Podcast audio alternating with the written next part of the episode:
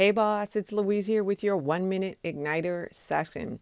Now, there's this one little piece of real estate that's on your Facebook profile that you need to pay attention to because 99% of profiles don't.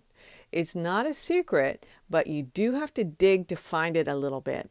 Now, I pulled this training out of a paid program because I could see so many people underutilizing their profile and it just made me kind of crazy. But if you don't want the whole training, I don't know why you wouldn't, but the, that's just me. What I did is I skipped right to the lesson four and I want you to change this one lesson inside of your profile. Now, there's nothing to create, so it should take you less than a minute to do it. Here's the link louisecorville.com slash profile. Scroll down into the show notes if you want the link, direct link to it.